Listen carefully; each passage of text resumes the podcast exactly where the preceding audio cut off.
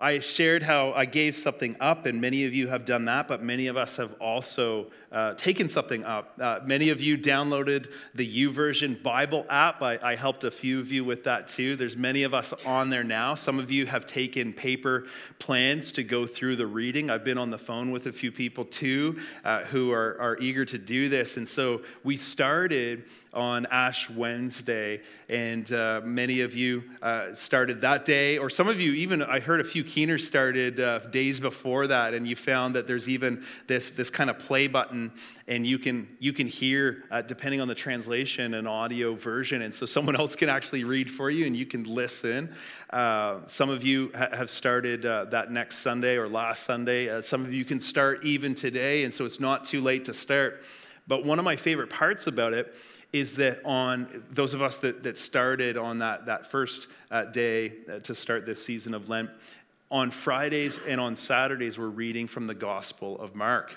And so, what we've been doing is, is we've been reading that on Friday and, and, Saturday. And then Sunday, there's not a reading because we're coming in to, to read together, but we're reflecting on what we have just read on either Friday and or Saturday. And so, even if you're hearing this for the first time, that's okay because we're going to read um, this, this particular passage. And so, you can hear it many for the first time, uh, but even more of you can, can hear it again. And so, we're, we're praying that God's opening up our ears to, to hear this as we reflect on the Word of God. So, we're in chapter 5 of Mark, and we're going to start in verse 21. Jesus got into the boat again and he went back to the other side of the lake where a large crowd gathered around him on the shore. Then a leader of the local synagogue, whose name was Jairus, arrived. When he saw Jesus, he fell at his feet, pleading fervently with him. My little daughter is dying, he said. Please come and lay your hands on her, heal her so she can live. Jesus went with him and all the people followed, crowding around him. A woman in the crowd had suffered for 12 years with constant bleeding. She had suffered a great deal from many doctors, and over the years, she had spent everything she had to pay them, but she had gotten no better. In fact, she had gotten worse. She had heard about Jesus so she came up behind him through the crowd and touched his robe. For she thought to herself, if I can just touch his robe, I will be healed. Immediately, the bleeding stopped. She could feel in her body that she had been healed of her terrible condition. Jesus realized at once that healing power had gone out from him. So he turned around in the crowd and asked, Who touched my robe? His disciples said to him, Look at this crowd pressing around you. How can you ask who touched me? But he kept on looking around to see who had done it. Then the frightened woman, trembling at the realization of what happened to her, came and fell on her knees in front of him and told him what she had done. Some translations say she told him the whole truth. And he said to her, Daughter, your faith has made you well. Go in peace. Your suffering is over. While he was still speaking to her, messengers arrived from the home of Jairus, the leader of the synagogue. They told him, Your daughter is dead. There's no use troubling the teacher now. But Jesus overheard. He overheard them and said to Jairus, Don't be afraid, just have faith. Then Jesus stopped the crowd and wouldn't let anyone go with him except Peter, James, and John, the brother of James. When they came to the home of the synagogue leader, Jesus saw much commotion and weeping and wailing. He went inside and asked, Why all this commotion and weeping? The child isn't dead, she's only asleep. The crowd laughed at him, but he made them all leave, and he took the girl's father and mother and the three disciples into the room where the girl was lying. Holding her hand, he said to her, Talitha cum, which means little girl, get up. And the girl, who was 12 years old, immediately stood up and walked around. They were overwhelmed and totally amazed. Jesus gave them strict orders not to tell anyone what had happened. And then he told them to give her something to eat. Father, we thank you for the reading that we've been going through and, and to, to hear this gospel account.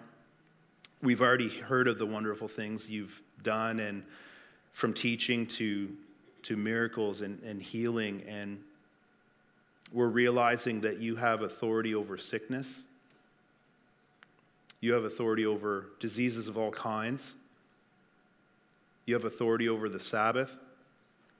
Even spirits listen to you. Father, we're seeing here you even have authority over death. We're believing you are the author of life.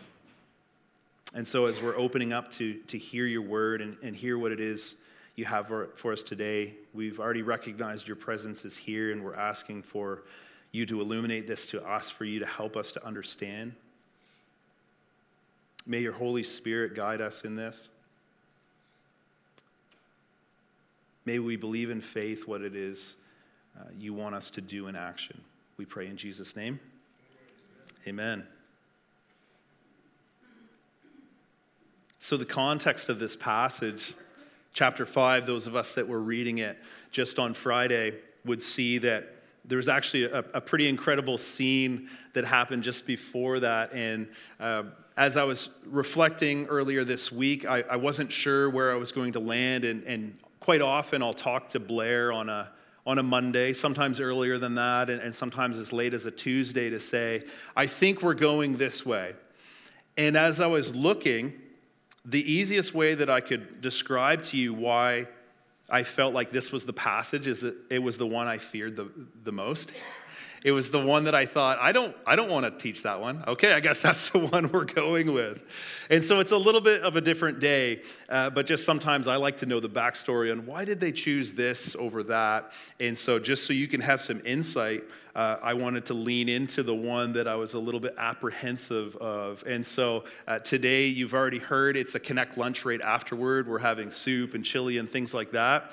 Um, and there are buns, rolls, things like that. But what you've already heard is that there's a sandwich. And so we're going to kind of chew on a sandwich here that Mark has for us. Uh, Mark, in, in a few different spots throughout his gospel, maybe you, you notice this, is that sometimes there's either a teaching, and then even last week, uh, where Jesus, he was sharing the parable of the sower before he explained it. And then there was this middle section that was almost like the key to understanding the whole thing. And then what happened next was his disciples and a few others wanted to hear, uh, what does this actually mean? And then he went through the explanation. So some could call that a Mark sandwich. Well, this right here, there's this guy who uh, he's, he's, he's fearing for his, his daughter's life, and he's coming as he sees Jesus. Jesus is back where he's healed many people before, and he's taught wonderful things. Well, he doesn't have anything else to, to do but to fall at the feet of Jesus and just pray, if, if you come and lay your hands on my daughter, she will be well. And so what happens is Jesus goes along uh, with him, as, as most of the crowd does. But then all of a sudden, there's this other character. And right in the middle, kind of sandwiched in, is this woman who has been suffering. And we're already seeing these parallels. How many years has she been suffering? 12 years. And then later, when you get back to uh, Jairus and, and his daughter, and really that whole family and that community as they're, they're mourning the loss of this daughter, you realize that she's 12 years old. Interesting how that's included. Well, what does it even mean? Jesus got uh, into the boat and, went back to the other side. Well, even last week when we were looking at different uh, parables and understanding the first one would help us understand the rest uh, what we skipped over, but what we read, is that Jesus, he had calmed this storm. He was going from one side of the sea to the other. And it was incredible when some think that uh, what was happening there with, with nature also kind of connected with the opposition that he would find spiritually as, as he got to this area where there's this man who he's demon possessed and, and he's kind of shunned, and that's a whole story for another day. Uh, but, but Jesus, after he had uh, freed this man, um, somehow he's all of a sudden fully clothed. We're not sure where the clothes came from, but, but here he is. He's, he's fully clothed. He wants to go with Jesus, But Jesus says, No, go home to your family and tell them everything the Lord has done for you and how merciful he has been. And so the man, he started off visiting the 10 towns of that region and began to proclaim the great things Jesus had done for him. And everyone was amazed at what he told them. And, and Jesus felt it was time to go back to the other side of the lake again. And so that's where we pick things up. And so the large crowd that's around there, if you read chapter six this last week, uh, you might notice there's a couple things that happened. Uh, uh, in the story about Jesus feeding the 5,000, Jesus, he, he saw this huge crowd and he stepped from the boat and he had compassion on them because they were like sheep without a shepherd. So he began teaching them many things. And I love at the very end of the chapter, the end of our reading just yesterday, it says that after he crossed the lake uh, and they landed there, it's saying that wherever he went in villages, cities, or the countryside, they brought the sick out from the marketplaces. They begged him to let the sick touch at least the fringe of his robe, and all who touched him were healed. Perhaps this story spread quickly. This woman who thought to herself, if I can just reach out, if I can just touch his robe, I'll be healed. I don't want to inconvenience the teacher, he's busy. But if I only just touch him, and so this story must have got out. We don't know a lot about Jairus, uh, but we've, we've noticed that for some reason, for Mark and, and for other writers too, um, they're selective about the names they include. Uh, sometimes there's only little detail. You don't know the, the name uh, of the woman, but you know the name of this local synagogue leader, perhaps because of those who lived in that area. And, and what this means is he was the leader. He wouldn't have been a rabbi, but he would have been responsible for the worship and everything that went on in that, in that synagogue. Sometimes there were a few of them, but in this case, it might just be him he would have been responsible for getting speakers and, and things like that, and he would have been highly respected. We're not sure if he's a Pharisee or not, but either way, even if there was kind of tension uh, between um, people that, that he respected and respected him and, and along with Jesus, he, he wasn't worried about that in this case. His daughter was more important than anything that could get behind uh, views and opinions. And so when he saw Jesus, I think it's important that he got to see Jesus. What did he do? He fell at his feet. I put a little heart in the margin of my Bible here uh, because he's saying, Please come and lay your hands on her, heal her so she can live. Other writers that include uh, parts of this story, in one, she had already died, but he's believing in faith that, that if Jesus comes, he can raise her back to life. Uh, regardless, here he is saying, heal her so she can live. He's believing that she, she at least will die. One of my favorite lines in, in this thing right before um, the, the midpoint of the sandwich is this phrase Jesus went with him. Jesus went with him in probably the hardest moments of his life. And we've talked a lot here about discipleship and what it means to follow Jesus, and it means following after Jesus. Often we almost picture it like single file, like Jesus is going first and we're right behind, and there's a long uh, line of us. But in this picture, Jesus actually beside him, not in front of him, not behind, but beside him. Jesus went with him.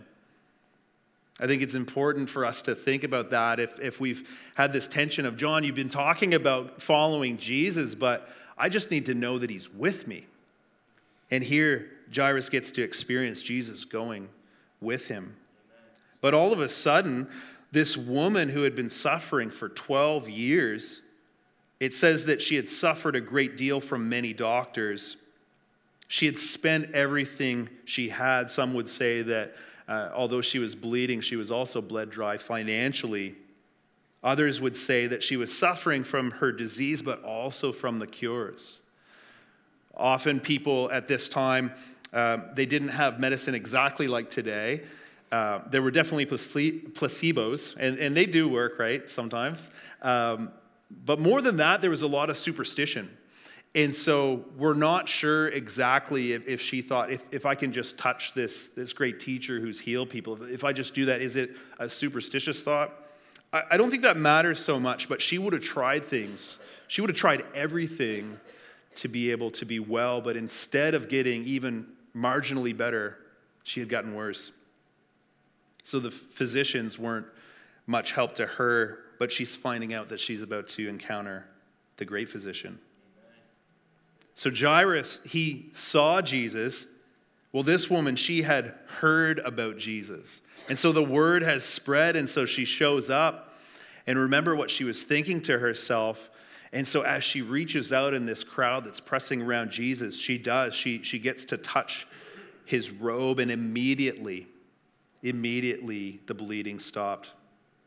And she could feel it in her body that she had been healed of her terrible condition. Maybe you have something in your life, even a small thing. Uh, maybe it's a habit. Uh, maybe it's uh, the, the crack of a can of your favorite drink. And when you're craving it, the moment that you crack that and hear the sound, you're like, I already feel better. And then before that first sip, you're just anticipating, right? For me, when I need a coffee, it's too late.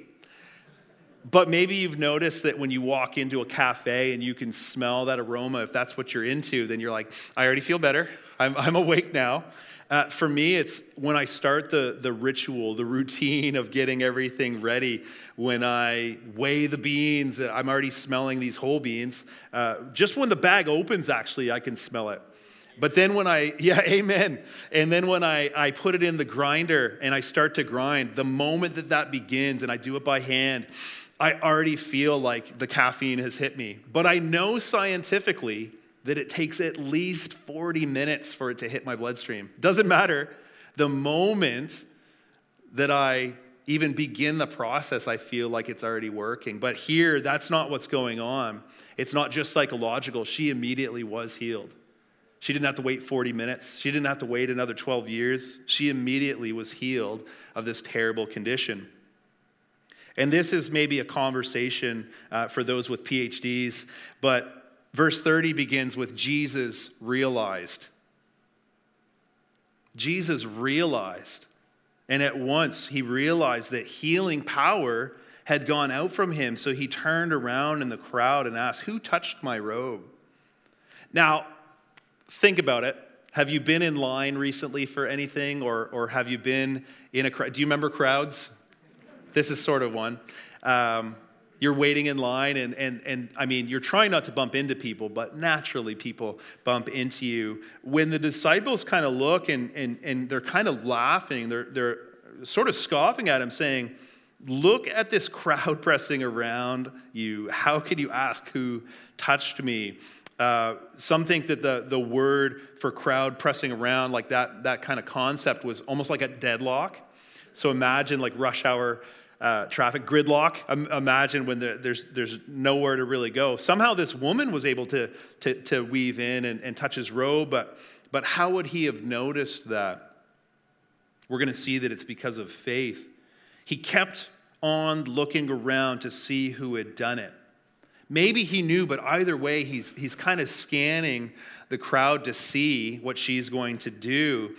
And then the frightened woman, trembling at the realization of what had happened to her, she came, fell on her knees in front of him, and told him what she had done. And so Jairus, he falls on, on his knees for one reason, and this woman falls after she's already healed, but she falls and he, she tells him what she had done. She tells him the whole truth. So maybe she's saying, Well, I, I just thought, you know, I, I'd been suffering and, and I'd heard about you. And so if I had, if I just if I just touch I didn't want to bother you. I'm sorry to stop you. I know you're, you're very busy, but if I could just touch your robe, I'd be healed. And I, I felt it immediately, and, and Jesus is pointing this out. Think of it this way we're, we're trying to interpret what we're reading. Well, in this moment, Jesus is interpreting her experience. Jesus tells her, just to make sure that it, it has nothing to do with superstition or, or some other physician, but he says to her daughter, we don't know her age, but he says to her daughter, Your faith has made you well. Go in peace. Your suffering is over. It's already happened, but now he's declaring this happened. It's actually because of your faith. So imagine Jesus is, is talking to her. She's on her knees, and Jesus is, is paying attention and then speaking to her at that same moment the sandwich continues, and, and over here, Jairus is just waiting, and he's like, Jesus, could we pick this up. But at that moment, messengers arrive from the home of Jairus. They told him, Your daughter's dead. There's no use troubling the teacher now. And Jesus, he overheard this. So he's over here finishing up, encouraging this woman in her faith. And over here, Jairus is getting the worst news he's ever heard. He was expecting it, but he thought that maybe Jesus could get there before this would happen. And if you think of this, verse 36 says, But Jesus overheard. There's an asterisk in my Bible, and at the bottom it says, or ignored.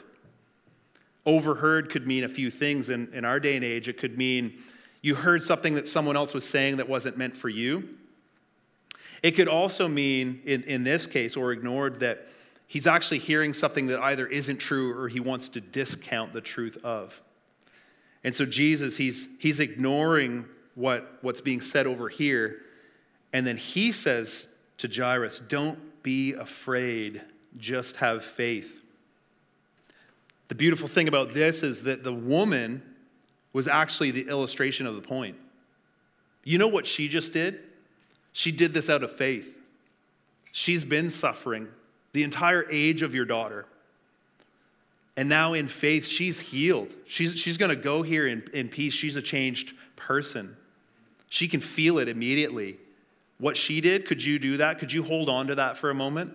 Let's keep w- walking. And so Jesus, he stops the crowd, the ones that were pressing all around him. He stopped them. He wouldn't let them go on, except Peter, James, and John, the brother of James. Why that's mentioned is probably because as Mark was giving this account, it's highlighting to those who would have first listened to this that James, he was just martyred for his faith. Maybe pointing out that, yeah, he's not with us anymore, but because he upheld the faith. And so that's a, a point that perhaps Mark is making for us. And when they came to the home of this synagogue leader, Jairus, right? Jesus saw much commotion and weeping and wailing. So there had been enough time in, in this day and age, in this culture, they would hire people for the, even for the prep of a funeral, they would hire, there'd be someone playing a flute. I don't know if I want that. Not that I have any say, but please don't have a flute player at my funeral. Weeping and wailing is, is a must. Um, I'm going to put that in. I don't know how much you have to pay for that, but people probably already got their, their paychecks. Uh, they're, they're, they're weeping. There, there's both the real, authentic weeping and wailing for those that would have known this family, would have known the daughter, but then the extras who are there to help. And, and when someone else, if you've ever been so tired that you can't cry anymore, someone else is there to kind of cry for you on your behalf and to kind of honor and, and remember this, this loved one. But when Jesus went inside the home, and there's people crowded around again. Why all this commotion and weeping? The child isn't dead, she's only asleep. And once again, Jesus is interpreting the experience. And so I want you to listen closely. For those of you that you, you have faith in Jesus, you've been following him, you trust not just in his death, in his burial, in his, but also in his resurrection, that actually we one day will hear his voice. And even after we've died, we will be raised. Do you believe that today? It's as though for those of us that already trust in Jesus, death is only sleep because he's going to wake us back up. It's a real thing and it's painful, but it's just like we're sleeping. He's redefining it and he's interpreting the experience of this girl and for the family. But the crowd, they're not ready to receive this for obvious reasons. And and it says the crowd, they laughed at him, but he made them all leave. He took the girl's father and mother and the three disciples, that was Peter, James, and John, took them into the room where the girl was lying. So he's even deeper into the home now, and everyone else, they might still be able to hear them in the outer room and maybe even outdoors, but he's in the room where the girl is lying, and, and perhaps they've already begun this process. But I love this holding her hand. Remember, Jairus said, If you can just come and, and lay your hands on her, she'll be made well, she will live. Well, Jesus, he carefully takes her hand and then he speaks. We know that even at, at his word, he has the authority to bring dead things back to life, but he, takes the time to take her hand, and he said to her, Talitha cum, which means little girl, get up. We've heard this before that it's almost like a parent or a loved one coming into a child and saying, Honey, it's time to get up. Don't be late for school. And Jesus speaks this. And, and is it at the touch or is it at the voice or is it a combination of both? Either way, when Jesus speaks, what happens? That the little girl who's 12 years old immediately, not 40 minutes later, not 12 years later, immediately she stood up and walked around. She's not just kind of alive. You know how kids are. She's up, she's ready. I thought about this this week, and I was, I, I think, sharing with, uh, with Blair and Stephen um, of an experience where I was literally asleep, not, not dead. But uh, I've talked about my grandparents a lot. You talk about what you know and, and who you love. Uh, my grandfather, the real John Sherwood, um, he was a voice in my life that when he said something, which wasn't often, but when he said it, I was listening. I can remember, even as an adult, uh, being in the room that they had for me at, at his home, and he could be on the other side of a closed door, but if he, in the early morning, said my full name, which I will not utter in this time, uh, but what, when he would say my full name, I was already up and pants were on, and I was like, Yeah, I'm up. I'm, I'm good to go. I'm not going to be late. Uh, because he had that kind of authority in his voice. I respected him so much that when he even just said my name, I was awake. There's a few people in my life that would be like this H.C. Wilson.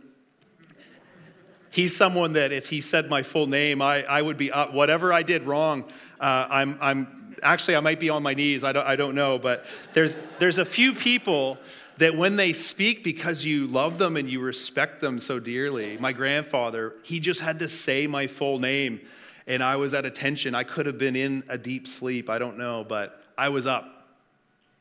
This is a little bit different, but when Jesus, she says, he says to this girl, little girl, get up immediately. She's perhaps as though I'm, I'm dressed, I'm ready. We're like, am I late for school? Like, let's go. And everyone that's around at this moment, they were overwhelmed and totally amazed, as you would be. Um, can we get a refund on uh, the weepers and the wailers, and especially the, the flautists? Can we please get a refund on that? I don't know how that works. Lawyers, can you, can you check into that?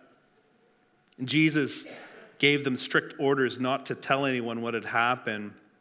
And then he told them to give her something to eat. Hard to say how long she was sick and if she had had anything to eat even that week. Maybe it just kept getting worse. And Jesus is, is nowhere to be found. He's on the other side of the lake. And so crowds were waiting. And, and perhaps the reason the crowds were waiting is they had heard even the times that Jesus said, Don't tell anyone perhaps they're like, I can't not tell people the great things that Jesus has done. Did, did you see what he did? Did you hear? Word travels fast. And so they were waiting. And so when he got back to that other side of the lake, the crowd is around and, and they're like, Jairus, go get him. And so he comes, and when he sees Jesus, he doesn't know that it's going to end this way.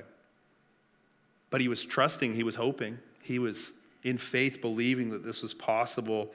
One author says that this whole section should be called Faith That Defies Defeat. Have you been there?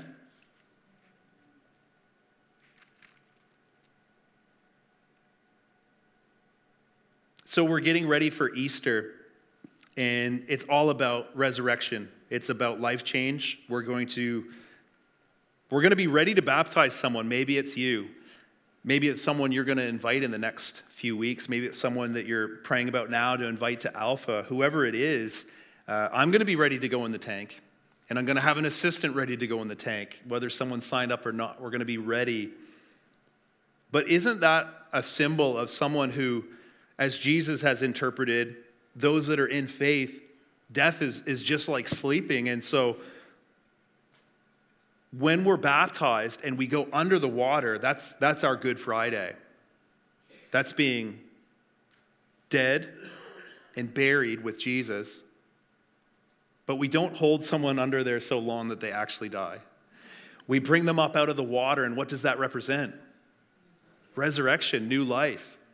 In that moment, something has already happened in your heart, but you're physically representing that this is what's, what's true. This is, this is what I believe in faith. I'm, I'm showing people publicly in this moment, but I'm believing that, yeah, I might die. If Jesus doesn't return in my lifetime, then I will die. But to him, I'm believing that it's just like sleep. One day he's going to call me by my full name, my real name. And I'm going to wake up. I'm going to be walking around. I don't want to be late for school.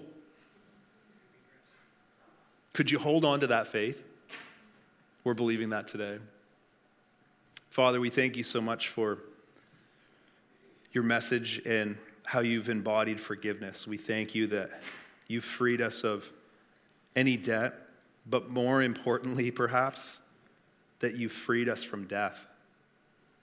Even the fear of it at this time. And so we're, we're trusting and we're in, in faith holding on that in the same way that we had an experience here of just reflecting on your word and an encounter that a few people had with you, that at your touch, at your word, at your authoritative word, you, you speak life into things that seem to be dead. And so at this moment, I know you're stirring many of our hearts, and we want to give praise for what you've already done.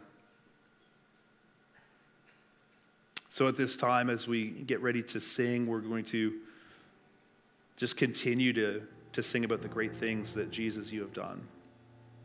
So we thank you for all this, and we commit this to you in Jesus' name.